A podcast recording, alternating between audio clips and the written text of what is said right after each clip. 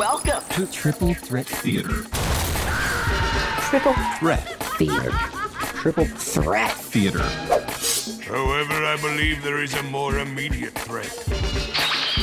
Thousands and thousands of feet of film consumed. Hours and hours of work expended by technicians. And once it's been erased and shredded, it can be done all over again. As all of you know, I've devoted much of my life to convincing the world that travel through film was not only possible, but necessary to survive. Welcome to the world of tomorrow. this is the Triple Threat Theater, episode number 43, and my name is Ryan Miller. I'm Joe Daxberger. Kids got the best line readings in the game. Stole that one from Futurama, I Oh, did. Damn. I wouldn't even have known. Today, we're going to be talking about movies that not only take place in the distant future, Mm-hmm. but movies that also take place in space. Oh, The Final Frontier, indeed. hence the title of the episode. Mm-hmm. Look at us, clever. uh, why don't you do the honors and let people know what we're watching and why? Well, Millsy, this was an episode you came up with. It was. It's my fault that we had to do this. You know, I'm not going to be quick to say that we've abused our power here at Triple Threat Theater. because, you know, the, there's fun for us in these coming up with these ludicrous trifectas, clearly. It's the It seemed like a good idea at the time. It's the gist of the show. I mean this this one is uh it's its own special bit of magic, Millsy. if that's what you want to call it. Yeah, I do.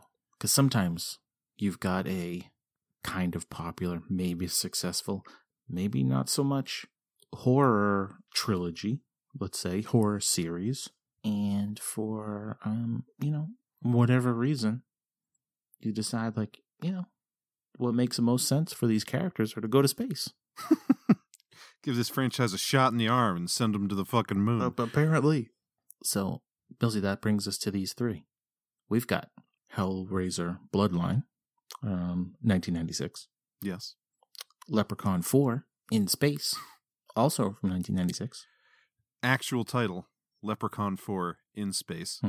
And Jason X from 2001. Mm-hmm. Your boy, my friend, Jason Voorhees. So, all sequels Mhm. that anywhere from four to 10 movies into the franchise. Right. Uh, I don't know. I wouldn't really call Hellraiser and or Pinhead a slasher movie exactly, but for the sake of ease, we'll say slasher franchises where uh, it's just a weird trend that at some point I feel like I noticed that like these horror movies that have nothing to do with outer space are eventually just like, hey, to mix it up, let's just go to outer space. Like, whose fault is it, do you think? Whose fault? Yeah, like, what started it? Well, I mean, the first one to do it, I guess, was Hellraiser Bloodline. I'll tell you that when I originally conceived of this idea, I hadn't seen Leprechaun in space, but I knew there was one. I had seen Jason X before, so obviously knew that was in space. The original trio that I came up with was those two and Critters 4 Right. because that one also takes place in space. I don't know what year that came out. It might have been before Hellraiser Bloodline. I'm not sure. But I ended up like thinking to myself, ah, there's got to be another one because critters are aliens in the first place. Yeah. They come from space. So I was like, it's not as interesting that they eventually make a movie that takes place in space.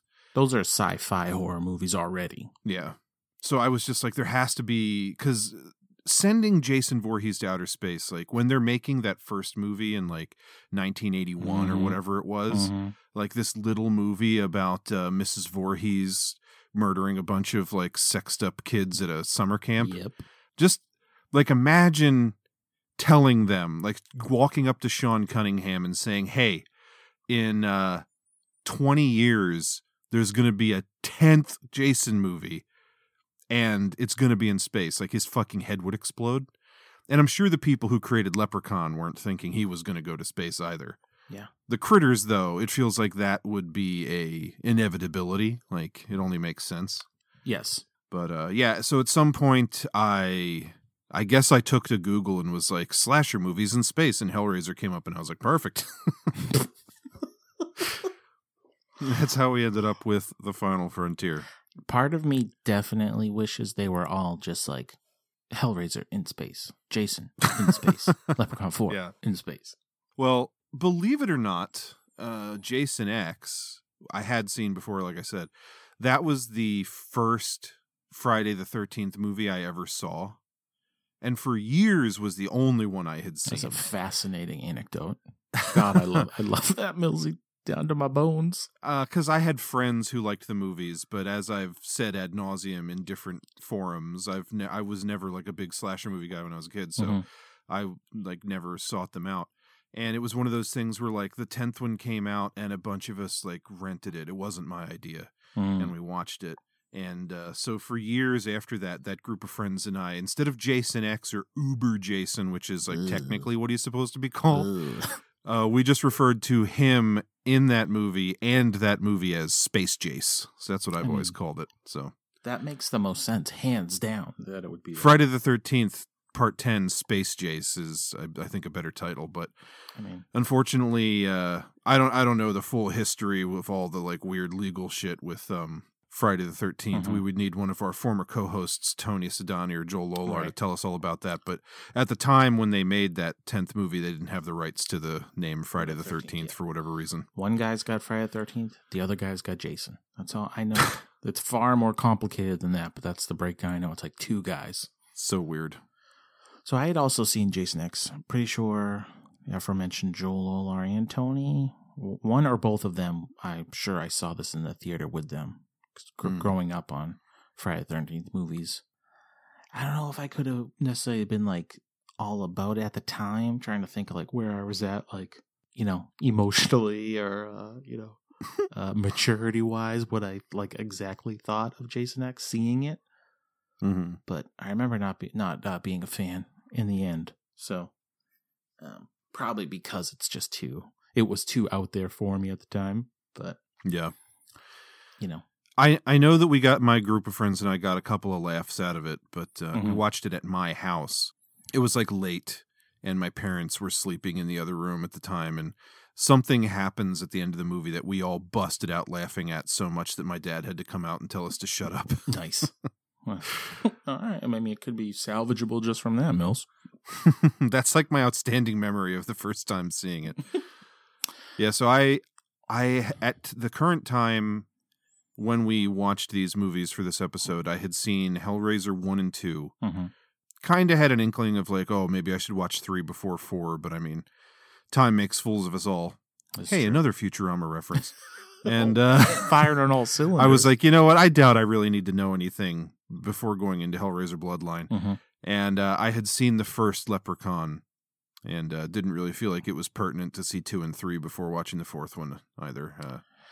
Uh, where do you where do you stand with these franchises before this Um, episode? So, like I said, Friday Thirteenth, um, seen them all. I kind of like grew up on seven. Was probably the one I'd seen the most. Seven and eight, even with the he fights the telekinetic girl on 7 Uh, Mhm. goes to Manhattan, kind of.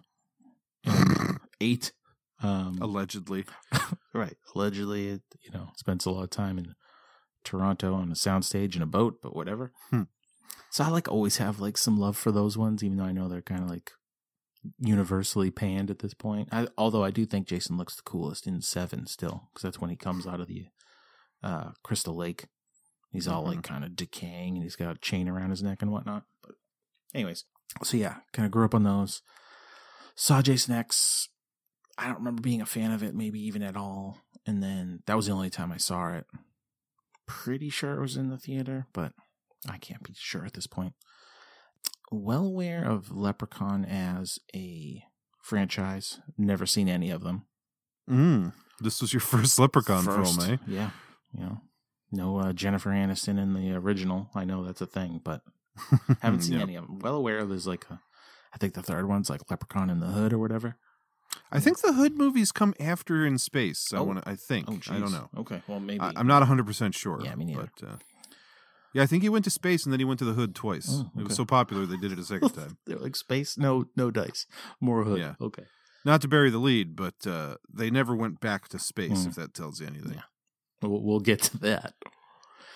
So yeah, it's Hell, uh, Leprechaun, next to nothing, Hellraiser, Uh, I had watched the original Hellblazer. I'm sorry, Hellraiser. Hellraiser. Uh, Hellblazer. cou- Very different. Yeah, no. A couple years back for Shocktober. Wasn't like the biggest fan of. It's got some good practical Oh, no? effects, but it's not really particularly my jam. That's I know you said like you don't necessarily say it's a slasher. I guess I kind of agree with that. It's not really sci-fi. I mean, if you had to, you know, hold me down to it, I would just say it's like uh Goth. well, I was going to say horny fetish horror, but um, you know, I don't know if it just it stands on its own as that thing, but just that, that's the impression I got from watching the movie. I never like, I have a feeling Clive Barker would dig that distinction. yeah. I mean- I'd have to look at a list of what Clive Barker movies are, but maybe he's the only one that makes them. But I could just remember, Uh. like, you know, even watching this one and just being like, you know, I mean, Pinhead's got his nipples out, belly button's Hmm. exposed. I mean, it's just like, you know, some of the stuff he says, it's just like, I'm pretty sure Rawhead Rex is it's like a Scottish or Irish like folklore about a a monster that it's all some kind of thinly veiled metaphor for a penis or something. oh, Rawhead Rex. oh, I don't- makes sense. I guess it's been a while since I've watched it, but I feel like I've heard that somewhere. Is that one of his movies?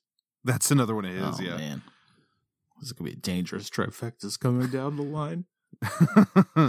Penis monsters. Let's do it. I'm sure there's three of them. Oh, We can get James Gunn's Tromeo and Juliet in oh, there. man. Hey, you see, sometimes these things just make themselves.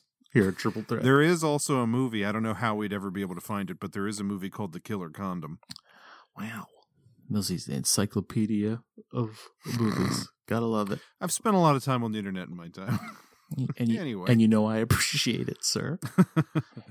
I'm glad it can be put to use somewhere. Nice. It can and will. Um, so yeah, Hellraiser just not not just not my vibe. Not really my jam. Um, Fair enough. I think You didn't like all the sites that Pinhead had to show you? no.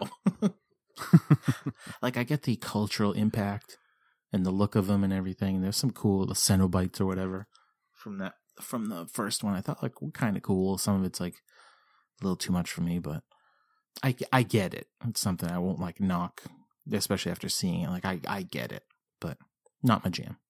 Fair enough. I th- I think I was aware beforehand that there was some space involved there somewhere. I see. I never knew that until I actually made this list. I feel maybe, but yeah, so it's, it's hard to tell at these points. But It's just a shame that Freddy Krueger hasn't been to space yet. ooh, I mean, does that could that be the first triple threat like uh, letter writing campaign? I feel like there's Said probably been a few already that we've talked about on the show, but I'm down for it. Well, you know, us actually executing one, but yeah, Mills, that's where I'm at. All right. Well, uh, what do you say we dive into our first film and see if uh, Bloodline turned you all around on Hellraiser? Let's do it, sir. All right. So from 1996, Hellraiser Bloodline. Just back it up against the wall. You heard him. Back it up. Don't make us put some pain on you. Pain. How dare you use that word? He's got pins in his head. What you think of as pain is only a shadow. Pain has a face. Allow me to show it to you. Gentlemen, I am pain. Thing that stood out to me immediately, like I feel like the thing I will remember this movie for Mm-hmm. is uh, the one name cast member in the movie. Yes. Uh, did you take notice of this person while watching the film? Because I was pretty sure I recognized him right away. And then, like, he, he he's typically in like candlelight, and you don't get a good look at Mhm. his face. But it, eventually, I saw him, and I was like, "Holy shit!" It wasn't immediate for me. I can't re- quite even recall like at what point because I think even first seeing him, I was like, just didn't register. then I thought like got an inkling of someone was familiar, but then like it might have been like a clear, bright shot where I was like, "Holy shit, is that Adam Scott?" Adam Scott Millsy. Adam Scott. This is like one of his first ever acting roles. and it's just crazy because like you think back on like you already mentioned Jennifer Aniston is like famously in the first Leprechaun, and it's like the movie she'd probably like people to forget in her career. Of course. And then it's like, oh, the first Friday the Thirteenth has um, uh, Kevin Bacon, and the first uh, Nightmare on Elm Street has Johnny Depp. uh, Johnny Depp in a role. hmm And then you've got like the one Texas Chainsaw movie that has like Renee Zellweger and Matthew McConaughey. Like, there's a lot of people who, just as trivia, I know, like, oh, and early in their career, this big name actor was in this shitty horror movie. Mhm. I I'm a big fan of Parks and Recreation. I've watched that entire series through like three times. I don't know how I never knew that Adam Scott was in a Hellraiser Totally. movie. I mean, I feel like Adam Scott's like been around like a while at this point. Yeah, I remember him in like Step Brothers as like the. well, he's asshole definitely been brother. around since 1996. Well, yeah, Hellraiser Bloodline. maybe just never taken that deep dive in the IMDb, but yeah. I just I feel like I would have heard that somewhere. He's like a comedy guy, and like he's one of those dudes that's probably been on like a thousand podcasts I've heard, and right. it, that just feels like one of those anecdotes that I would have heard by Like now. you feel like you'd know someone out there would have been like giving him shit on a podcast for his first role being Hellraiser Bloodline. Yeah, He's running around in a man, powdered wig or whatever. yeah, what a weird character too. Like so this movie essentially takes place in three different time periods. It opens in the future in 2127 on like a space station. And there's a character there and he's fucking around with the puzzle box and he like summons Pinhead on this space station. And then like some soldiers come in and they like take the guy captive and he he's like very urgent like oh you have to let me go. I have to do something. It's like kind of vague at the beginning but then he ends up telling the story of his like family lineage hence why the movie is called hellraiser bloodline. And so he like it cuts back to 1796 which is the storyline that adam scott is. Like you said he wears like a powdered wig and he's like the manservant of this like eccentric weirdo who wants to like summon a demon into a woman's flayed skin and make like a sex slave for himself or something. I mean, question mark, because I feel like they really don't lay it out enough to know exactly what anyone's doing. yeah. Missy, how familiar are you with the lore of Hellraiser? Ah, I mean, not super familiar. Me- me like I neither. say, I've seen those two films. Uh, I, you know, I just, I, I generally just go with it. Makes sense. I think everyone involved is. Um, is is the the box has been around the entire time, right? yeah, it's in the first movie. Okay, but even like in the first one, do they like bring up the deal with the box, or is this the first time you're? The whole point of this movie is to give you the origin of the box. I, I guess, to the best of my knowledge, this is like the origin, like the first time it's been told. I don't know if it was ever insinuated before, like where it's from. Mhm. I always got the feeling like it's some ancient thing and everybody always wants it. And it's one of those things that's like kind of legendary or mythical and you hear about it. Mhm. And you, like in the second movie, there's like a, a doctor at an insane asylum or something who's like obsessed with finding one of the boxes. And it's all, it's all these people who like want to summon demons Yeah. for whatever reason. But So again, back to that first, not Adam Scott, the other weirdo he works for that got the toy maker to make the box to, I guess, either open a doorway to hell or just summon a demon or any demon. They don't really tell you. Yeah, they don't really explain it. Like this guy wants to like they get a woman, they skin her, and then they use the box to like summon a demon which then takes possession of like the empty skin sock of this woman. uh and Hold on. they Look. they make her their slave Empty basically like skin they summoned her to earth so she has to do what they want and then the guy whose idea it was ends up dying and uh i i guess the demon has the power to make her master uh immortal or something because then like when it cuts to the middle storyline 1996 adam scott's still alive and looks the same and as far as we know has just been using this demon as a sex slave for like 300 years or whatever It seems like it. 200 years Uh, quick side note. I mean, it's going to be game over. Some some of these other podcasts when we get into the merch game. I don't know what we're going to do with empty skin sock, but I don't know if it's going to be t-shirts, bumper stickers, whatever. But just Huh. Quick side. I think that that could be the uh, the downfall of the show if we start selling something called a skin sock. But uh, you know, we work up some designs and I'll Hey, see your pitch. I'm just saying, you know, get some traffic. But all right. but all right. yeah, so essentially, uh, long way around. Uh, in 1776, Weirdo commissions a toy maker to create the puzzle box. Uh, whether or not he knows what it's going to do, I don't Mhm. know. And then we cut to 200 years later. It's 1996. The the the toy maker dies in the opening, but his wife was pregnant at the time, and now we are seeing like a descendant of the toy maker who's an architect Mm-hmm. and he's like having these visions and stuff and when the demon woman who's still alive from the 1700s finds out that uh, the descendant of the toy maker is around she she wants him for some reason again i don't really know what she wants him to do make more puzzle boxes or something but like oh that's what they want to open the doors to hell like fully or whatever Yeah.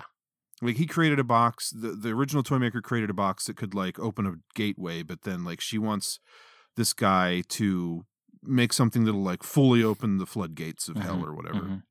Like just And it's then- currently just a trickle. They want the the full yeah the full opening. and then uh he ends up fighting with the cenobites and everything and then in the far future in 2127 it's like this is yet another descendant of that line of people and he's trying to like destroy the cenobites once and for all i guess i wouldn't have thought that that was a thing you could do but Right. i don't know again you know i don't really fully understand all the logic of this franchise and uh as you insinuated maybe nobody does Right. Well, also, I mean, partly at fault for that. I mean, this movie is directed by one Alan Smithee. right how could i forget How could we forget? So, I mean, that could be the first sign of our problem. I mean, I sat down to watch this and I texted you just a picture of directed by Alan Smithee. so we knew right there, like, uh, what kind of action we were in for. Millsy, I know it's come up before, but tell people, what are you in for when you get an Alan Smithee movie? So for anybody who doesn't know, Alan Smithee is I did I actually read up on this a little bit. I didn't know it was quote unquote official. Like this was something that was like sanctioned by the Directors Guild of America. Mhm. I always knew that Alan Smithee was like the name that you would put on a movie if the director decided they didn't want their name associated with the film they'd made. but so this is from Wikipedia. Alan Smithee is an official pseudonym used by film directors who wish to disown a project. Coined in 1968 and used until it was formally discontinued in 2000. it was the sole pseudonym used by members of the Directors Guild of America when a director, dissatisfied with the final product, proved to the satisfaction of a guild panel that they had not been able to exercise creative control over a film. The director was also required by guild rules not to discuss the circumstances leading to the movie or even to acknowledge being the project's director. Now, some of that I feel like has been a little lax over the years. Yes. Um, like maybe that was the intention back in the 60s when they first came up with it, but um, yeah, so Alan Smithee, basically the way that that name got onto this film is uh, when they were planning to make uh, Hellraiser 4, they went to a couple of different people. Stuart Gordon was like at least approached at one point, if not attached to direct this movie at, at some time. And they ended up settling on this guy, Kevin Yagher, who had only ever directed two episodes of Tales from the Crypt. And aside from those, the only other thing he has now directed is this movie. Hmm. Trouble. He was like a makeup and special effects guy who worked on a bunch of stuff like the fourth Friday the 13th, Nightmare on Elm Street 2 and 3, Child's Play, Bill and Ted's Excellent Adventure, a whole bunch of stuff. And so he came on, he, I guess the studio liked the script and then they shot it. And as soon as they saw the script like put on film, they hated it. and so they wanted all of these changes. Namely, they wanted to give the film a happy ending because I guess it originally didn't have one. They wanted to introduce Pinhead earlier in the film because I guess in the original version he doesn't come in until towards the end or at least the middle. Mhm. And they wanted it to be 25 minutes shorter. so, That's a lot. I mean, that sounds like a lot. Yeah. Um, the shoot was apparently very difficult anyway. Doug Bradley, who plays Pinhead, refers to this movie as quote unquote the shoot from hell. Hmm. and uh Yagher like it seems like he was like I'm done. I finished the fucking movie. I'm doing nothing else on it. So he declined to do the new scenes and uh they brought on Joe Chappelle who is mostly known for TV. He's directed some episodes of The Wire, he's worked on Fringe, and he's directed a ton of episodes of different CSI shows. And he finished it off. But I guess at the end of the day, Kevin Yagher didn't want his name on it because he didn't like the changes. I don't know if Joe Chappelle like didn't do enough that they thought it, he deserved director's credit or something. So Alan Smithee it is. And it's like, I mean, I guess now they they don't use it now because since the internet, I mean, everyone far more people would know about Alan Smithee because you'd be like, I'm not going nowhere near that movie, you know, whatever it is. Yeah, potentially. Uh, we have actually watched a movie that has a tie to Alan Smithee before for the Mhm. show. Uh, doing my research, I found that Alan Smithee has been used on theatrical releases approximately 40 times. But then there's also the cases where if a movie is like the edit is changed for either a television release or like we've talked before about when an airline will like edit a film to be like so Oh, they can show it in the airline, you know, Yep. during flights. Mhm. It is possible for a director to have their name removed from that specific cut of the film. Uh, noteworthy instances of this are Dune by David Lynch, Heat by Michael Mann, and both Scent of a Woman and Meet Joe Black, directed by Martin Brest. And we've actually talked about both of those. I was gonna say, yeah, I mean, some alumni there for us. Yeah. So pretty wild. I mean, I knew about it going in, so yeah. As soon as I saw that, I was like, yes. I was nodding my head. I was like Jack Nicholson nodding. Like, yes, yes. Finally. An Alan Smithee review. Oh man. So yeah, you kind of feel like it's weird the the connective tissue of these like three different scenarios in the movie. I mean, it's just like the the family lineage. I almost like thought like they don't give you any indication like how the the one in the future like how he knows about the the family's history. yeah. I mean, the second one, I mean, he's kind of uh he's like you said, he's an architect. I think they found didn't they find the the box in like the cement pillar inside the building or I don't something? fully understand that. When the demon woman shows up, she like punches a hole in this pillar and there's a puzzle box Yeah. inside. Right. But then, so she goes to visit the architect, and he doesn't know that she's a demon at this point. And uh, she's like talking him up, and he's revealing that like it's almost you almost get the impression that it's like there's some connection to his bloodline that means that uh, he his family will always be tied to the puzzle box and like Cursed whether or even, not they realize it they're like tapping into this power or whatever because he shows what he's working on and he's like designing like this new futuristic version of the puzzle box that uses like lasers or something. Mhm. and it's all based on like his ancient ancestors designs because like i don't know it's kind of weird. Um you would think like the reason that this guy's bloodline would be tied to the puzzle box as if his father had like created the or his grandfather or whatever like relative had created the puzzle box but it's insinuated that the crazy guy adam scott works for in the beginning of the movie he mm-hmm. gave the toy maker the designs Yeah. but like where'd the designs come from Right. So it's like it's that guy's fault. and if the guy just built a, a puzzle box based on someone else's designs, like why is his family Yeah. tied to this thing? Like, why is he cursed? Yeah, and when the original toy maker witnesses, like he sneaks a peek through a window and sees what they're using the puzzle box for, Mhm. and then he like sets upon trying to create a new puzzle box which can like reverse the effects of the first one, but it's like he used designs that someone else gave him for the first one. Why would he Right. be able to come up with his own designs for a puzzle box that could do the opposite? Is A lot of things don't 100% don't. There's so much in this movie, like packed into this movie, that they don't take any time to explain any of that. They just they give you the line that he can he made the first one so he can create one to stop it. That's all the explanation you're gonna get. I mean, maybe if they didn't force them to cut 25 minutes out of the movie, it would make more sense. I mean, realistically, I mean it could have been it could have been like a pretty wild, like trilogy if they stretched the three things over three movies. Hmm. Yeah, You potentially. know? I mean, potentially. I mean, as it is, the the first two timelines I find interesting, like the creation of the puzzle box way back Sure. in the 1700s and the effect it has on someone nowadays. I do think that the outer space stuff feels less necessary. Mhm. like the whole reason they do the space stuff is so they can have that clever moment when the entire space station turns into a giant puzzle Oh, box to destroy Pinhead. Let me tell you. so, watching this, I was like, I watched um, Leprechaun first. We'll get into like sci-fi bits of that one.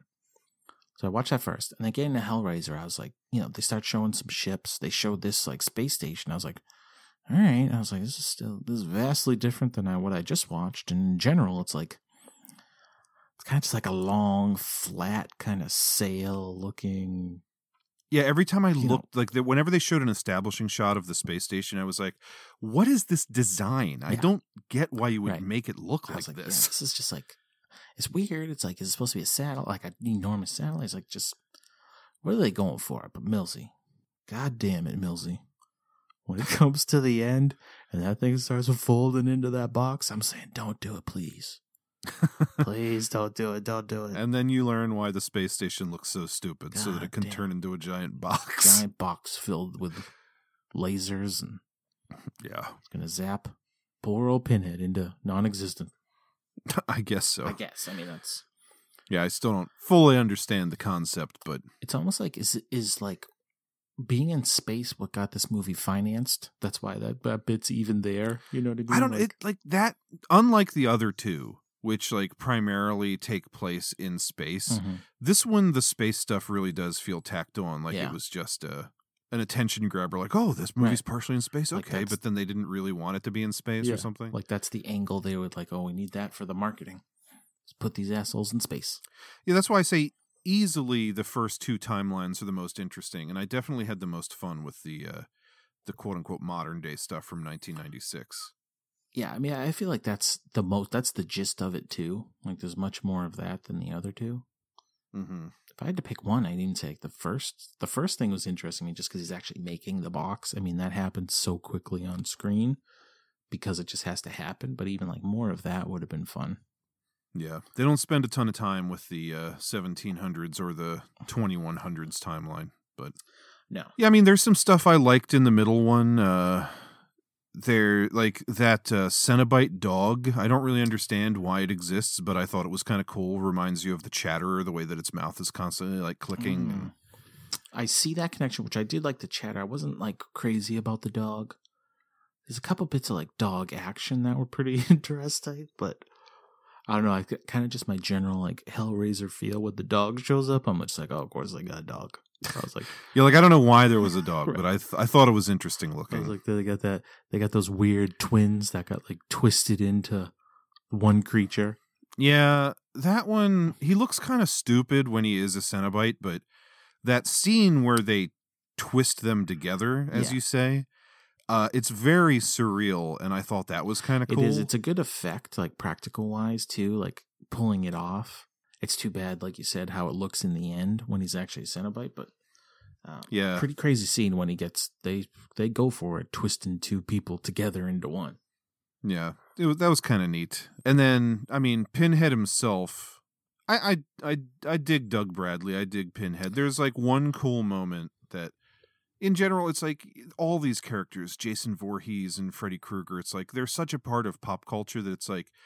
I don't I don't know how effective they are anymore. Like if you were an audience member seeing like Friday the 13th or Hellraiser when they first came out, probably would have been pretty badass, but at this point I feel like I'm so desensitized to all this stuff Mhm. that it doesn't have that big of an effect. But there was uh, what I thought was a really creepy moment in uh, the scene where during the 1996 timeline they're in the architect's house and the wife goes down into the basement in an incredibly confusingly long hallway to get Mhm. to their uh, Oh, their laundry room. It's like you go down a set of stairs and then you have to walk down like a hundred yard creepy dark hallway to get to the regular old laundry room. Like, why not just put it at the bottom of the stairs? This is a weird as shit building.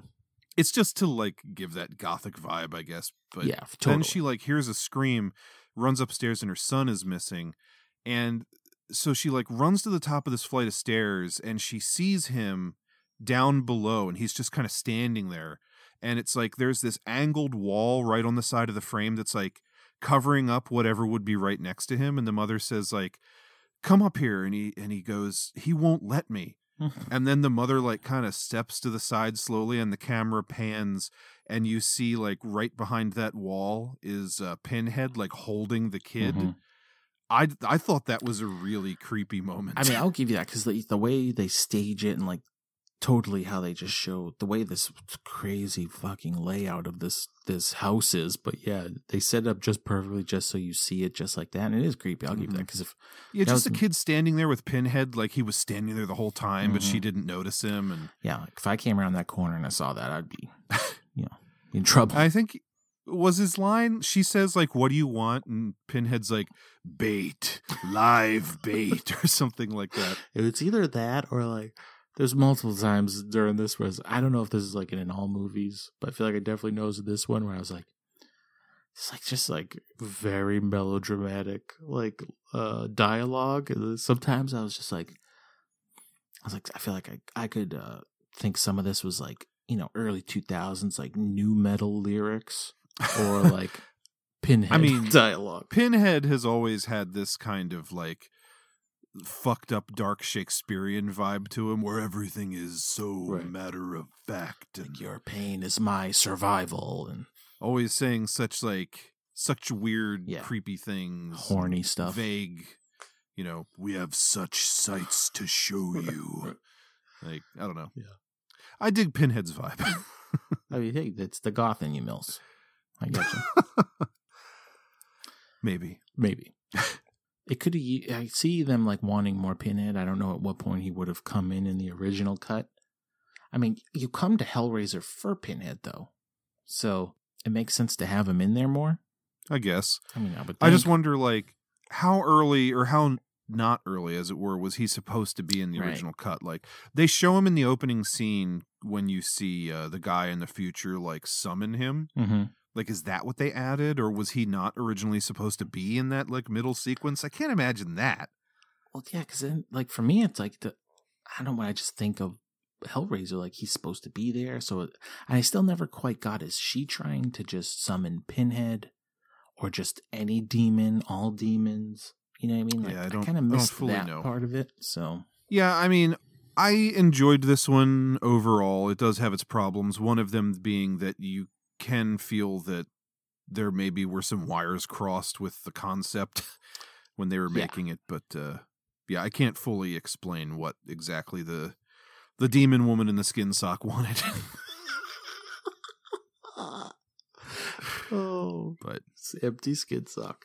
And then, like later on, when like her Cenobite form, she's like her her skin is like peeled off her head, and then it's like tied to her shoulders. yeah, Yeah, it's like shout out to Todd McFarlane and his toys, but that's just what that felt like. I mean, not even just the Cenobite one, but just I mean, yeah, Todd McFarlane with his uh, what were they called? The uh, oh, God, he had that line of toys that weren't based on anything. Oh, Right. Twisted Souls. yes, Uh, he was obviously just ripping off right.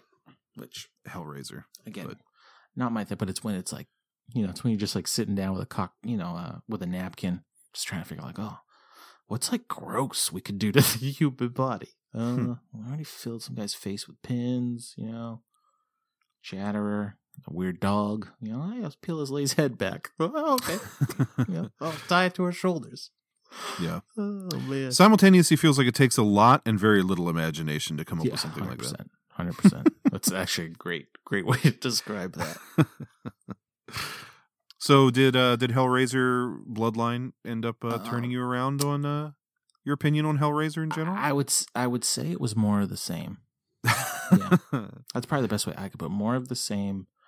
I still think I probably saw more like impressive practical effects in the original one, which was Oh, yeah. pretty standard, anyways. But that dude's body like melting up out of Yeah. the floor and reforming is like I do remember that being pretty cool. beautiful special effect. So, Nothing yeah, quite like that in here. this one just this feels like an Alan Smithee production to me. I guess I can't argue that. Shall we move on to our second film? I mean, Millsy, I know you're excited. I can't wait. Not directed by Alan Smithee. From 1997, we have Leprechaun 4 in space. Oh, daddy boy, the fives, the playing. What's the matter, lad? Don't like me singing? Listen to me. I got no fight with you. You want that alien broad? Take her. Hell, I don't care. You understand? I just want to live. Ah, of course you do. But I'm not after you, lad. You're not? No. A matter of fact, I could use your help. Oh, yeah? Yeah. Maybe we could be partners. Yeah, that'd be okay with me. Uh, but, uh, I don't know if I could trust you, lad. Nah, you could trust me. Now, uh, let's talk it over. Face to face. Sure, why not? Where are you? Uh, over here. Behind these pipes. Be right there.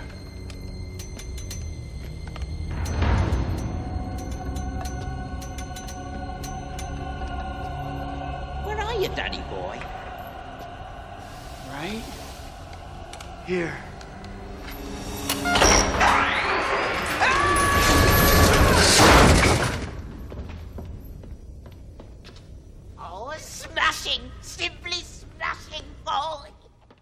And in fact, this movie is actually directed by somebody I'm familiar with.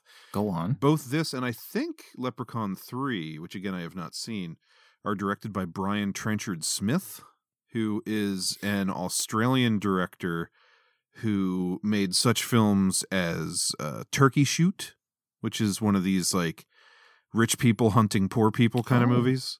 Okay. BMX Bandits with a young Nicole Kidman. Uh, yes, Australia. and uh, Dead End Drive In, which is a movie I watched within the last year uh, that I got from Arrow Video. It was Mhm. pretty cool. oh, okay. Uh, he, I know he's a favorite of like Quentin Tarantino because of a couple of his like, you know, indie movies that he made. But not for Leprechaun 4 in space. Mm, I, I mean, I guess it depends on which circle you run in. Oh, Well, Millsy. Uh huh. I was watching this movie and I was like, I don't think I'm ready to say that the title of worst movie we've watched on Triple Threat has been taken away from Abra- Abraxas. Because Abraxas is hot garbage. That's a high zenith to reach for. Yeah. But then I'm thinking, like, well, you can be like the worst movie, and then you could be. Could you say that there's also could be the shittiest movie? and does that go to Leprechaun Four in space? That's a question I ask myself as we're watching. These are questions beyond my capacity to uh, formulate answers to, I think. The difference between worst and shittiest. uh, I'll go out I'll go ahead and say this movie's pretty shitty. I mean, objectively, we you picked three bad movies for us, which makes fun for us too here at Triple Threat.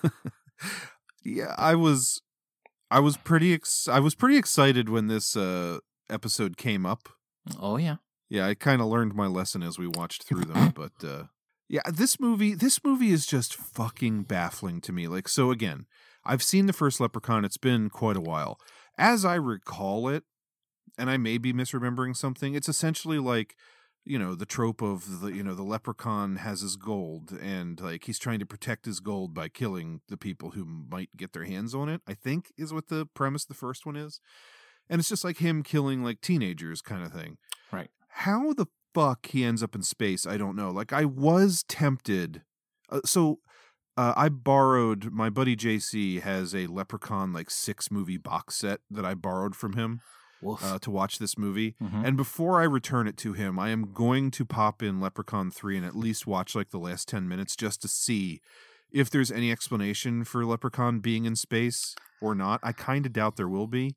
But like this movie opens and the leprechaun who again in the first one was just like a slasher movie villain on earth is now like on some foreign planet in the far fucking future where we've got like space marines and we are aware of other planets where there's like a Dejah Thoris kind of princess and the leprechaun is like fucking with some mining operations so they hire these mercs who are just like the colonial marines from aliens cranked up to 72 and send them in mm-hmm. to fight him and his goal is he wants to like marry this space princess and it just Millsy, who allowed this to be so complicated?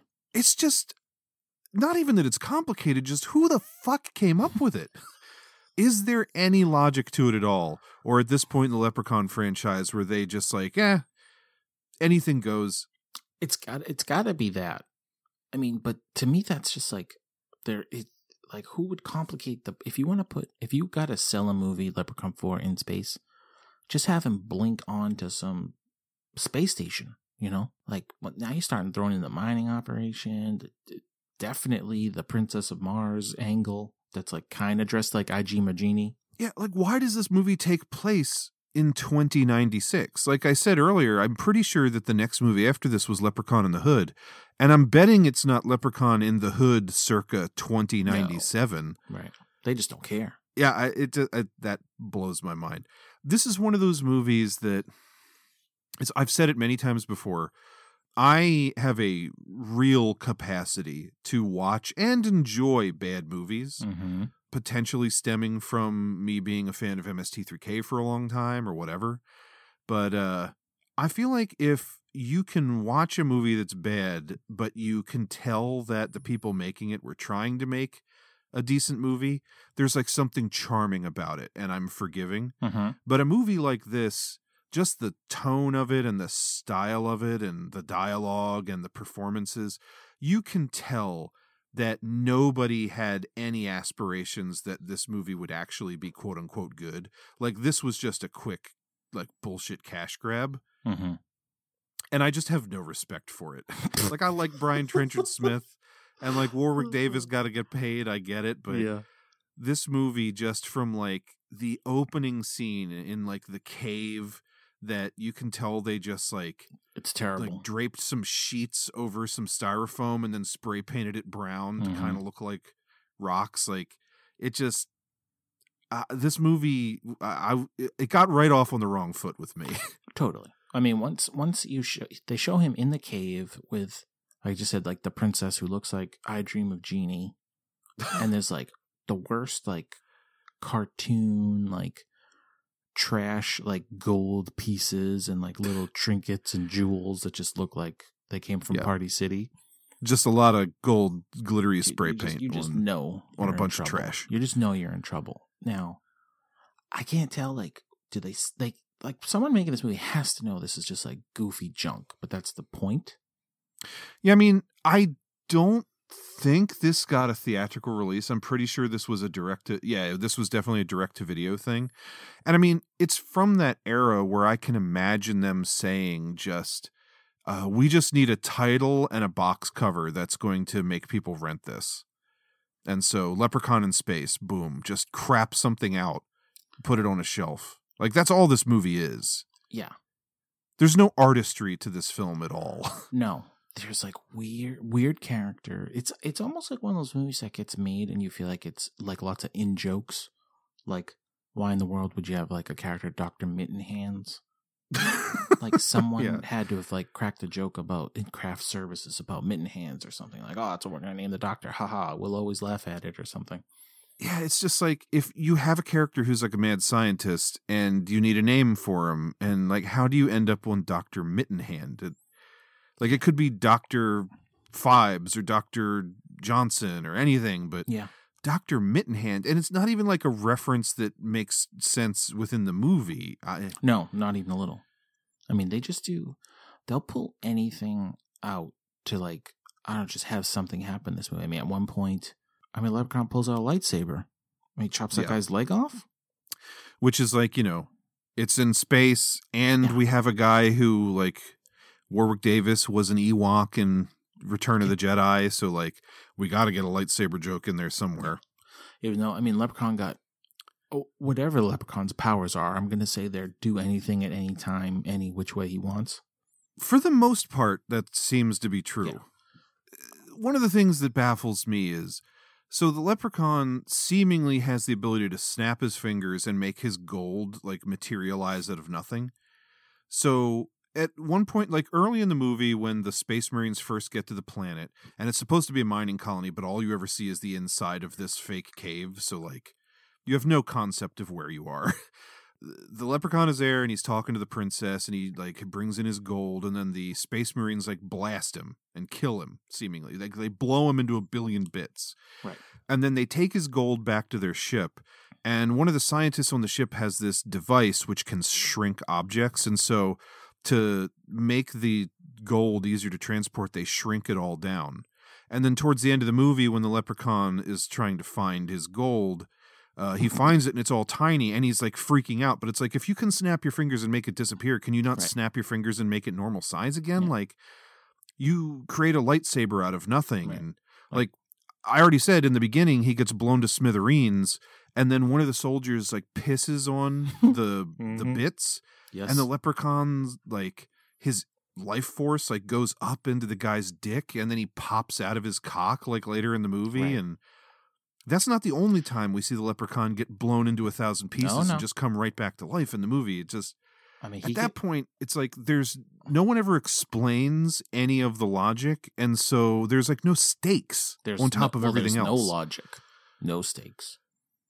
Anything. yeah like if they were like oh if you if you kill him with regular weapons that doesn't do the trick like you have to kill him with silver or something like at least that's mm, something for me to Right. hang my hat on and be like okay now i understand the logic however ludicrous or but like he can't do this, this, or this, where there's none Yeah. of that. For whatever reason, Millsy, one thing he can do is he's always got like a Tech Nine in his pocket, which is That is hilarious. How often the leprechaun just res- resorts to firing weapons like guns at Yeah. the he soldiers. just like pulls. He's it's like one of those like guns, and it's got like the what do they call it? Like the fluted barrel with all like the holes drilled into it. It's just Mhm. like he pulls it. It's too way too big for his pocket, but that's where he pulls it out of. For as many like things, if you were to think like how many ridiculous scenes are there of the leprechaun like shooting off this gun he keeps in his pocket, there's double that amount. Yeah, it's it's as though they said like, "Oh man, we wasted all the budget on all the special effects budget on that lightsaber. Uh, give we gun. can't have him using magic anymore. He just has to fire a fucking gun." Yeah. I mean, when you see, I mean, multiple times, Lizzie, I laughed because I'm watching him run around in like those platform shoes. Just like pointed, like dead, dead eyed at the camera, like laughing while he's shooting that gun. I Just was like, firing blanks. and he's got like the, the princesses are hiding behind him. I was like, what is this movie? Whose Yeah, fault is I- this? in general, this movie, I mean, again, I don't remember the first Leprechaun movie super clearly, but uh, you know, like uh, Freddy Krueger began as like kind of a more serious, scary character. He did like silly stuff and fucked with the kids in that first movie, like turning the telephone receiver into a mouth that like licks the main character's face or whatever. Mm-hmm. But as that franchise went on, it got goofier and goofier until in the, I think it's the sixth movie. It's like he's killing people with video games and like quoting the Power Glove commercial, and he appears as like the Wicked Witch outside someone's window, like quoting lines from The Wizard of Oz. Right. They've jumped straight to that with the Leprechaun in this movie, where it seems like every kill is just an excuse for him to say some kind of catchphrase, and they're not even clever. Like, there's a part where like someone gets crushed by something heavy, and the leprechaun just runs into frame, clapping his hands and saying "smashing, smashing." Right. It's just like, I mean, I Who come- was this movie for? yeah like i come to these kind of movies for the kills me personally even if you know hellraiser is you know more of the fetish murder and not so much a slasher like there's still kills involved so that's what i'm coming to these movies for i didn't really get anything to love in hellraiser and even in this one it's like you know they go th- goes through all these trouble to get like himself blown up so he can get the drop on that one girl and then all he does is like knocks her off a catwalk and then peels her fingers off so she falls. yeah, It's like of, of all the things. she falls to her death. Um, somebody gets crushed by some like big box or something. Like I said, Yeah. There's like not a lot of memorable. Someone gets like melted in that suit in like the radiation room or whatever. Right, right. But even then, that happens off screen. It's just There's the guy whose dick explodes and the uh, leprechaun jumps out Yeah, of it, but and they you don't kind- really I think don't really see it. Not that I necessarily feel like I needed to see it, but no, they didn't have the budget for that. They did. Like, it's just like they put a balloon inside of his pants and inflated it Mhm. so that you would see like, oh, something's growing Right. in there, and then they cut away and out comes the leprechaun. they cut away and then they pull the leprechaun out of like a pair of pants on a zip line where he like flies across the flies room. across the room. Uh, I mean, the, I was just like, yo, to me, when you get into the, this kind of junk where it's just like laughing at the absurdity, because it's just you, I don't even understand how it gets made. Well, here's a question: Did you laugh? I definitely laughed on the zip line part because it was like, I can't believe they just did that. And every time he pulled the gun out of his pocket, I was laughing because it's just that'll always be funny to me. Like I recognized the absurdity of the movie, but it was dead silent in my my bedroom when I watched it. Like, I will say that uh, I was under the weather when I watched this movie, and I had like an upset stomach, and so it was just like that might have had something to do with it. But this is definitely the kind of movie that I think I would watch deadpan no matter what my situation, just because. yeah, I- as I said earlier, it's like when you're, it's like they're trying really hard to make you laugh, but they're not actually trying hard. You know, yeah. Like I like their goal is to be so funny that like you can get high and laugh at this Yes. movie. But me, like stone sober with an upset stomach, I was just watching it like, what the fuck, Totally. guys? Well, because there's like I I guess when there's that scene where they're like in the club that's on this space station, and then like there ends up being the the one marine that's like dressed as a woman, and he does a dance number.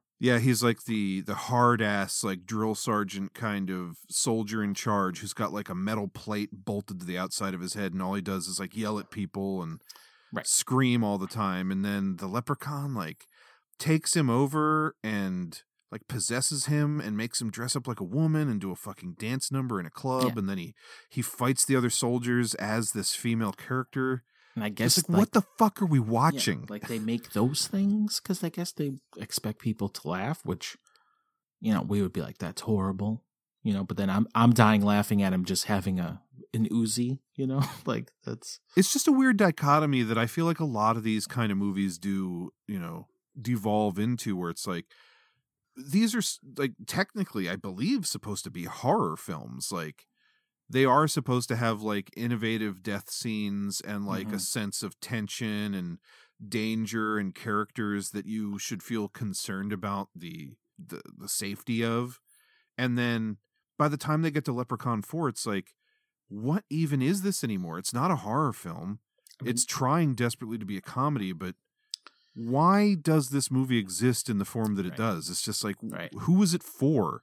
What market are they trying to tap into with Leprechaun 4 in space with the cross dressing soldier? And Yeah. I mean, is it just the people that quote unquote liked the other Leprechaun movies? I mean, you you'd find it still in the horror section, but like you said, it's there's nothing scary about this movie. it's it, the the movie on the whole is just a complete mystery to me. And then they've got like there's like uh the female scientist and the one female soldier who both just look like they stepped out of a modeling gig, like Mhm. all done up constantly and like the female soldier is just like built like a supermodel. Sure.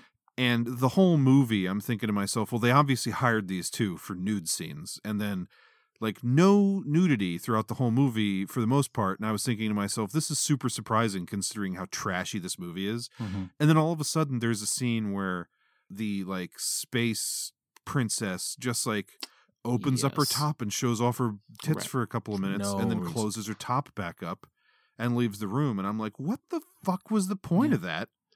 Like they just that's the one person they could find on set that would take their top off, I guess, because they had to have it. And It's, then like, they had to have a line of exposition from another character saying like essentially that's like when the a mob boss gives you the kiss of death like when when this princess shows you her nipples that means that uh, you're going to die or something like Cringe. at that point like you had an opportunity for like a sex scene earlier in the movie when the guy's dick explodes and you didn't capitalize on it then Right. you were just like eh, we need some boobs here just have this woman take off her top for no reason I mean, it's just you feel like this movie's just like getting written on set every day. Like uh today, you know, we're gonna try this scene. Oh, we're gonna grow the leprechaun today. Yeah. And like Brian Trenchard Smith isn't like, you know, Martin Scorsese or something, but, Oh no. you know, he's made a couple of movies that, you know, they had some interesting aspects and some originality. And, like, I guess, you know, the dude's got to work, but it just sucks. Sometimes that, it might just be that, like you know, some producers got enough money to get a movie made, knows this guy can make a movie, and says like, you know, and he's desperate. your job is to film this script in these amount of days. And I think there's plenty of people out there that just do that. I feel like that's what Yeah. TV directors are. You know, they're not there to have like any like uh, style of their own. It's just like The thing that's wild to me is like you watch Hellraiser Bloodline. That movie had a budget of four million dollars, and like there's some interesting special effects and stuff in it. You know, like the the person, like the two people getting morphed together, Yeah, like we were dog, talking I'm about, and sure everything. The dog, there's some dollars Yeah. dropped in that. The dog looked cool. Um, you know, there's some terrible special effects in that as well, but that movie cost four million dollars. Any guesses how much Leprechaun Four in Space cost? With the sets that look like they were made the day before out of shit that they found in the garbage. Fifteen bucks and calling in a lot of favors. Three million dollars this movie Stop. cost. There's no way. How did this movie cost a million dollars less than Hellraiser 4, which was actually trying? Like I don't know how either of those movies spend that amount of money, but there's definitely a big difference between the two when it comes to three versus four million. I mean, in objective quality and just in like the attempt. Yes. What did they spend that money on in Leprechaun 4? Was it Warwick Davis? I mean, Leprechaun 4 is like filmed in an old warehouse that you're supposed to be passed off as some kind of ship. Yeah, I mean, it's essentially they built a couple of sets. There's like that main hangar room that the final action takes place in. There's like the little kind of locker room, briefing room kind of thing, and like a laboratory and the the main deck of the ship. But then any scene that doesn't take place in those, it's just like, oh, we're in a warehouse overnight or like a Totally. factory overnight where there's catwalks and pipes territory. That's it. I couldn't tell you where two million dollars of that went. Yeah. Even a million dollars. You think you got to sit and spend a million dollars? I mean, I'm sure it goes fast on a movie script, on a movie set for sure. But like, damn, when you watch that movie, I mean, it sure didn't go to effects, uh, you know, production design or costumes. I mean, I know film costs money, and back then they didn't have digital. I, like this movie was shot on film. Like, you guys just shot too much. We wasted two million on film. You got seven fifty left after uh the food budget. Yeah, Who knows? Millsy, what a movie! What a time to be alive. what a time indeed. 20, 2096, what a time to be alive and fighting a leprechaun in space. Fun fact: Mm. uh, movies called Leprechaun Four in Space. The main character is a leprechaun.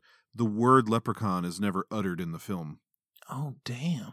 since it's not on like he's still like the little guy in the leprechaun costume and he's worried about his gold but like they never use that term they just refer to him as like random different things Yeah. like get that motherfucker or whatever Yeah, no one's ever like, what the fuck is this leprechaun doing here? yeah Well, you're right. i don't have a whole lot else to say Yeah, about this I one mean- but before we move on i will just ask uh did you recognize any of the cast of this film Oddly enough, I did.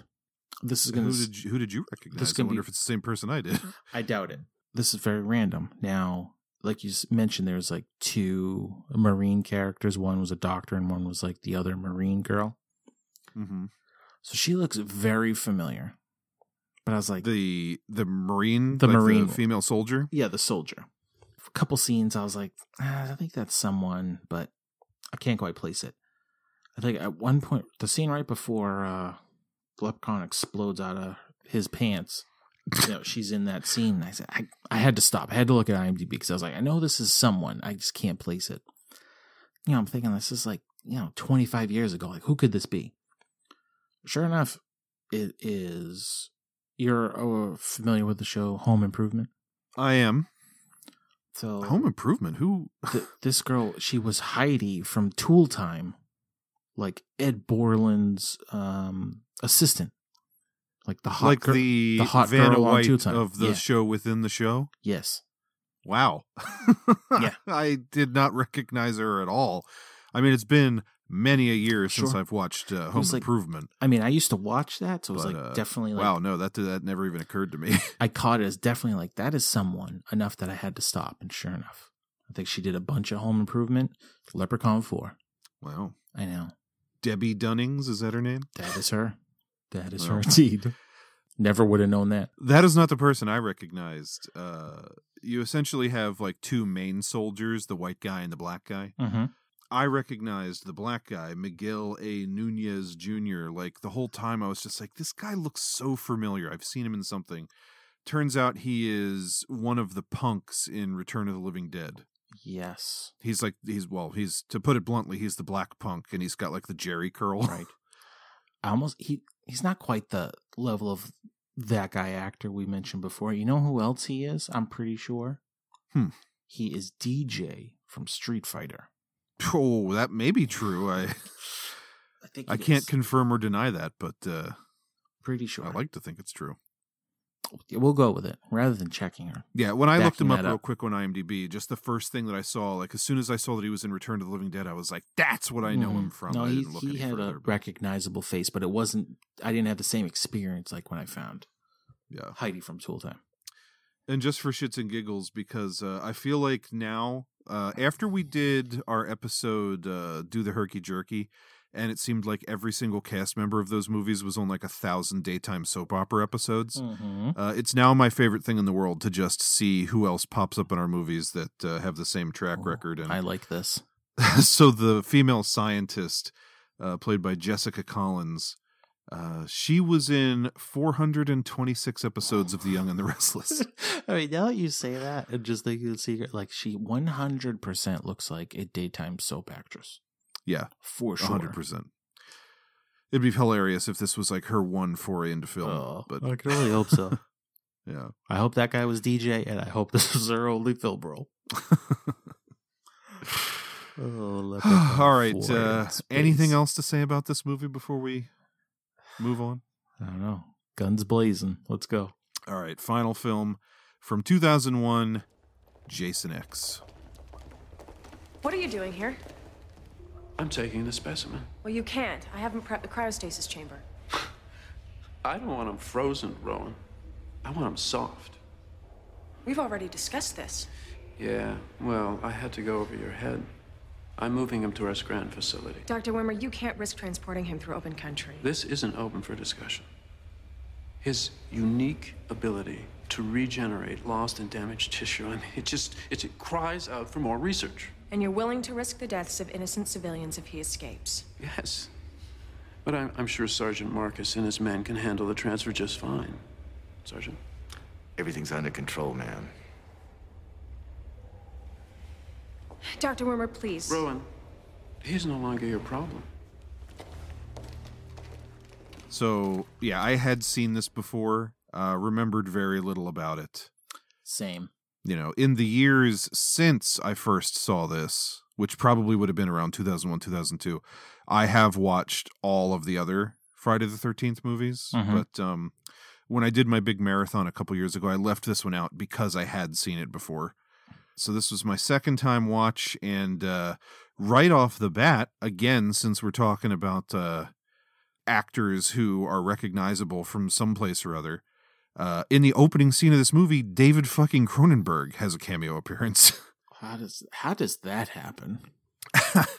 uh, there is a connection, I think. Um, so the director of this movie, uh, his name is Jim Isaac. He hasn't directed a whole lot else. He made a couple of movies called Skinwalkers and Pig Hunt. I don't know what those are, but he's primarily known as a special effects guy yet again. He's worked on stuff like Return of the Jedi, Gremlins, Enemy Mine, House 2, Look Who's Talking Too, Virtuosity, Pig and Hunt. Existenz, which is Oh. directed by David Cronenberg. So my guess is he got this directing gig and him and Cronenberg were buddies, so he I mean Cronenberg's done some acting. He's in he's in some of his own movies. Uh he's in gosh, what's the other Clive Barker uh Nightbreed. He's one of the like mutant Mm. people in Nightbreed. Okay. So Is he's Cla- in some stuff here and there. Is Cronenberg the one that gets a spear through him? Yeah, he's like the kind of old, stuffy looking uh, jerk at the beginning who Mhm. brings in all the soldiers to like take Jason Voorhees to his lab or whatever. And Jason cuts loose, kills all the soldiers, and then fucking chucks Yeah. a spear through. Cronenberg's back. I actually I did like that. I didn't remember that scene at all, especially me that neither. it takes place at like the Camp Crystal Lake Research Center or something. I just It's love that they built like this government Yeah. base at Camp Crystal Right. Lake. they got him. I mean, he kills some guy like almost immediately off screen, and then I mean, he gets like he gets littered with bullets like pretty quickly. I kind of liked that Mhm. little scene actually, and then the the spearing, you know, that was pretty good. So the premise of this movie is that uh, see like so they switched again I don't know the full details of all the legal shit with Friday the 13th but after the 8th movie some other studio got the rights Correct. and uh they made uh Jason goes. to hell. Jason Goes to Hell, which is the ninth movie, and Jason X, and then the franchise kind of died all over again. Now, uh, like I was talking before with like Freddy Krueger and Leprechaun, um, these franchises sometimes become like self parody at some point. And by the time you get to like Friday the 13th, part eight, uh, Jason Takes Manhattan, it's like, it's more goofiness than anything. But it feels like when this other studio got the chance to make some Friday the 13th movies, even though they couldn't call them that, uh, they fully embraced the ridiculousness and like the kind of winking and nodding relationship that audiences had with the character by this time. Mm-hmm. Because one of my favorite scenes in all of the Friday the 13th franchise is in the beginning of Jason Goes to Hell when they play off the trope of like just sexy young women like taking their tops off and getting killed by Jason, where it turns out that in the opening scene of that movie, you think you're watching just like some hot naked chick get chased into the woods by the killer. And then it turns out she was actually working for like the government and she lured Jason into a trap where they, all these like SWAT guys come out and blow him into a thousand pieces. And I remember thinking that was brilliant just because it's like they're doing a send up of their own tropes Right.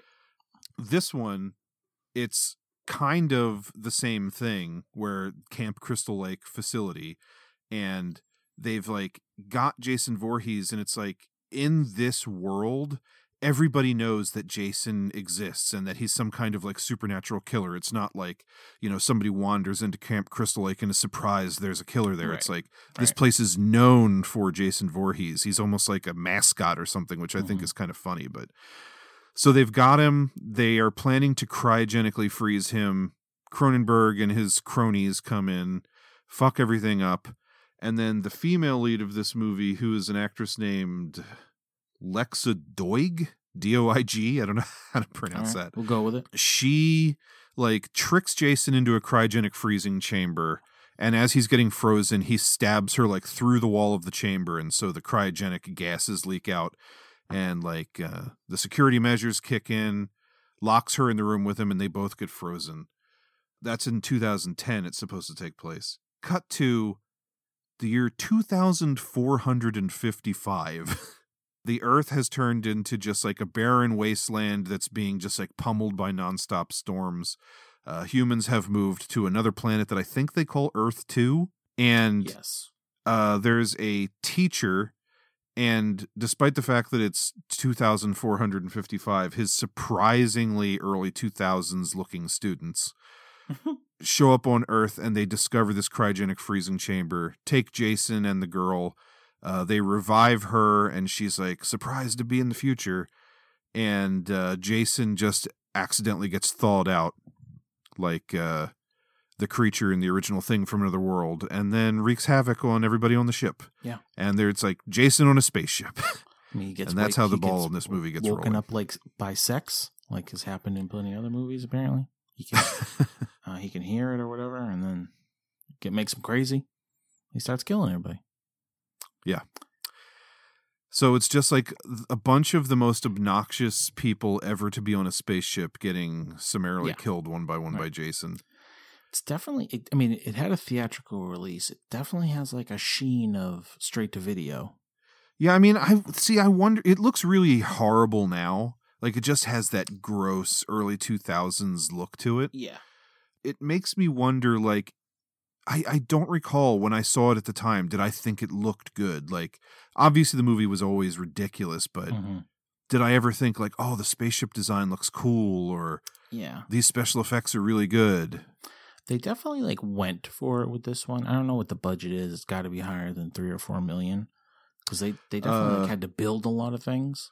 Yeah, between 11 and 14 million is what I could I, find. mean, I would say a good amount of that went into like sets and everything. It seems like they had to build a lot of stuff between like labs and corridors and yeah, well, I mean, unlike Leprechaun, doors.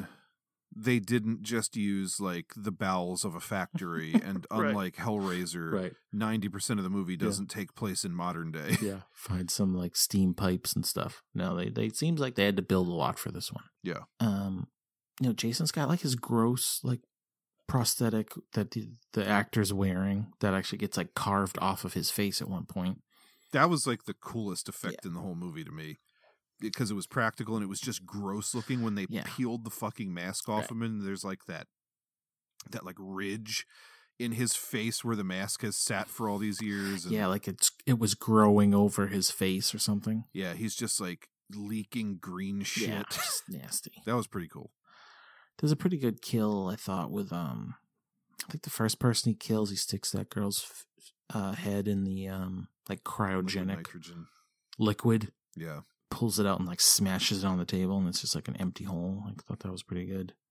It's not bad. I you know, it's funny. So like I said, I watched uh Leprechaun when I was kind of under the weather. Uh, I didn't do a whole lot that day except for watch like 10 hours of TV and movies because I Mhm. wasn't feeling well. And uh, so I watched Leprechaun and immediately following it I watched this and in both of those movies there is a character who gets like frozen and then shattered. right. And uh, I was crossing my fingers hard it was going to happen in Hellraiser as well, but it doesn't. Damn. Maybe in Critters Four. Should have watched Terminator 2 instead. All right. yeah, I don't know. The, as far as kills go, like, you know, they do the cryogenic f- freezing liquid or whatever. mm-hmm. There's not a whole lot of other, like, like Jason doesn't use the sci fi in a lot of different ways. No. Mo- he kills, I believe I read that he kills more people in this movie than any other single Friday movie uh, previous. And I'll believe it because there's like 25, 30 people in this ship and he kills all lot, but like lot one of of cannon them. fodder. He takes it like that whole special ops team. Yeah, but uh like still most of the kills are just like stabbing someone or smashing their head against a wall. A lot or, of people get just like their face smashed into something. There's quite a few like off-screen kills, which always pisses me off too. Yeah. Just because, like, like I said, I'm there for the the inventive kills, Mills. Aside from the face getting smashed with the uh frozen liquid, the only like sort of different or unique one I can remember is a guy gets dropped on like a giant drill bit and his oh, body Oh, yeah. spins as it slowly Yeah, slides down good. the drill. I mean, at no point would you ever have a room filled with drill bits pointed straight up, but But in this ship they do. in that ship they do, and it works because it's like kind of Well. a gag. So, yeah. I mean, going in, they had to know this movie was ridiculous. You know, they knew what they were doing. Well, like I said, I think that when this other studio got their hands on it, they basically knew what was up and they were Right. They weren't afraid to play with like the silliness and the tropes. Yeah, totally. Probably just throwing it all at the wall and seeing like what would stick and if Mhm. people would react to it, which they really didn't because as I said this movie had a budget of between 11 and 14 million. Uh, box office take was 16.9 wow. which is the third worst box office for a Friday the 13th film after uh, the ninth one, which was 15.9 million, and the eighth one, which is 14.3. Wow. It's just crazy that this franchise was so big for a while that the eighth one only makes 14 million and they tried again and only made about a million more and then they tried again. Yeah. They're like, send him to space. That's it. It worked for Leprechaun 4. Yeah. Well, did it? So that at that point, someone would, was totally like, "What do you do when the franchise is drying up? You send them to space." yeah. And they tried it. They tried it. I mean, It had been done a few times before I mean, this is like pretty formulaic. You know, Jason wakes up, kills a bunch of people. It starts going really off the rails when they got like the killer android shows up to fight Jason, and also Jason uh, gets destroyed. Most of his head gets blown off, and then it gets rebuilt into Uber Jason, which Space is the worst Jace. name. Space Jace is the real name. Yeah, that was a cool moment when uh, the android chick blows that hole in his head. That was another decent Yeah. special effect. Oh yeah.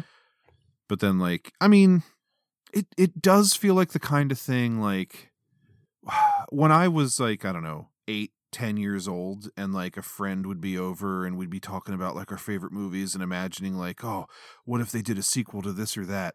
Like, I remember stupid bullshit like being a kid and loving the movie Aliens Mhm. and thinking like, oh man, what if they made a sequel and like Vasquez died in the last one, but what if they brought the same actress back and she could play her daughter? uh, just because like these are the kind of dumb ideas that a kid has. Mhm.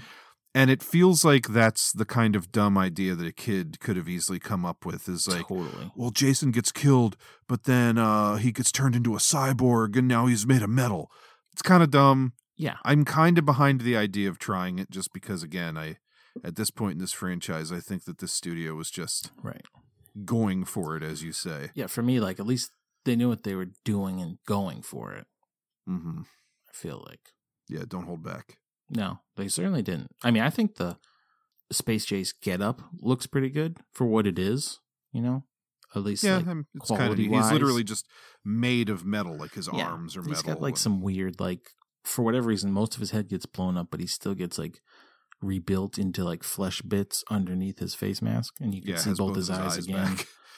Whatever. But, you know, it's not like they didn't just put like a guy in a another jumpsuit with a funny mask. Like they they put some they had to put some money into that that get up, Mm-hmm. so Yeah, even though I'm sure it was primarily made of rubber, but Oh, for sure. Oh, without a doubt. yeah, It just feels very early 2000s, right? feels super early 2000s. Like it's so funny how uh, these are supposed to be like kids from the future, but uh, their costumes are kind of futuristic looking. But it's like take the cool style of the year 2000 and then make it a little futuristic. Like the kind of slutty girl looks like she's just wearing an outfit that you would see in the early 2000s, except it's got like the front is open so her cleavage is showing and it's got those little silver pins that hold it together so it looks like kind of futuristic Right. and just the whole look of the ship if you go back in time and look at stuff like 2001 a space odyssey or alien from 1979